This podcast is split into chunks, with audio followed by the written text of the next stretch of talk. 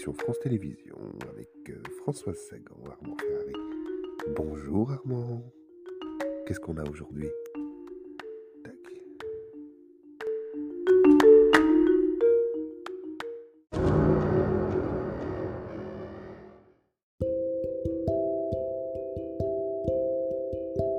Donc c'est un extrait euh, des chants de Maldoror dans lesquels euh, Maldoror est sur un rivage. Et il aperçoit au loin un navire qui sombre dans les flots.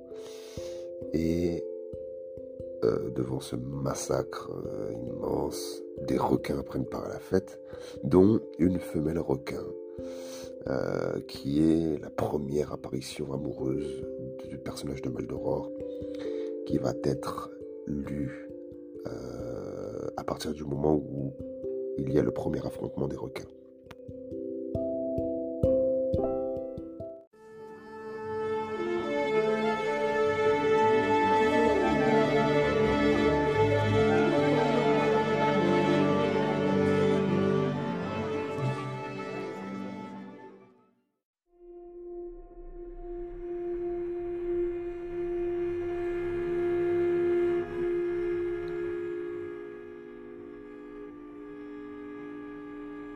Mais quel est encore ce tumulte des eaux là-bas, à l'horizon? On dirait une trompe qui s'approche. Quel coup de rame! J'aperçois ce que c'est. Une énorme femelle de requin vient prendre part au paret de foie de canard.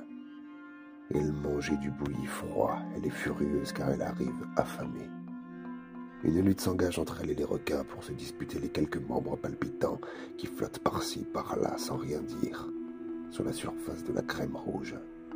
À droite, à gauche, elle lance des coups de dents qui engendrent des blessures mortelles.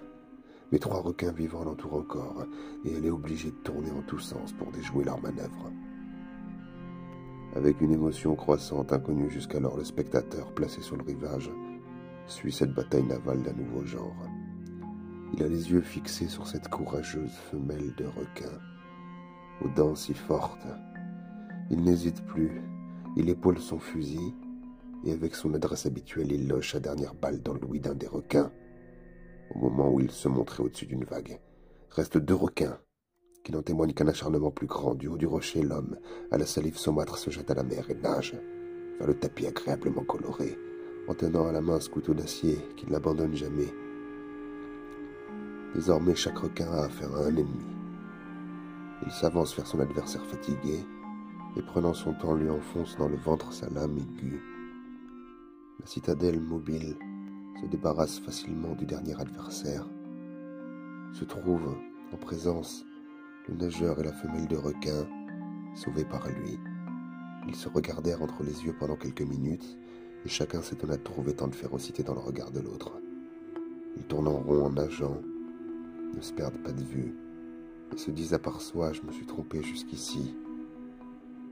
En voilà un qui est plus méchant. Alors d'un commun accord, entre deux eaux, ils glissèrent l'un vers l'autre, avec une admiration mutuelle. La femelle de requin, écartant l'eau de ses nageoires, Maldoror battant l'onde avec ses bras, et retinrent leur souffle, dans une vénération profonde, chacun désireux de contempler pour la première fois son portrait vivant. À trois mètres de distance, sans faire aucun effort, ils tombèrent brusquement l'un contre l'autre comme deux aimants, et s'embrassèrent avec dignité et reconnaissance, dans une étreinte aussi tendre que celle d'un frère ou d'une sœur.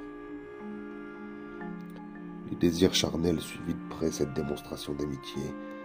Deux cuisses nerveuses se collèrent étroitement à la peau visqueuse du monstre comme deux sangsues, et les bras et les nageoires entrelacés autour du corps de l'objet aimé, qu'ils s'entouraient avec amour, tandis que leur gorge et leur poitrine ne faisaient bientôt plus qu'une masse glauque aux exhalations de Géomon, au milieu de la tempête qui continuait à sévir à la lueur des éclairs, ayant pour lit d'hyménée la vague écumeuse, emportés par un courant sous-marin comme dans un berceau, et roulant sur eux-mêmes vers les profondeurs inconnues de l'abîme.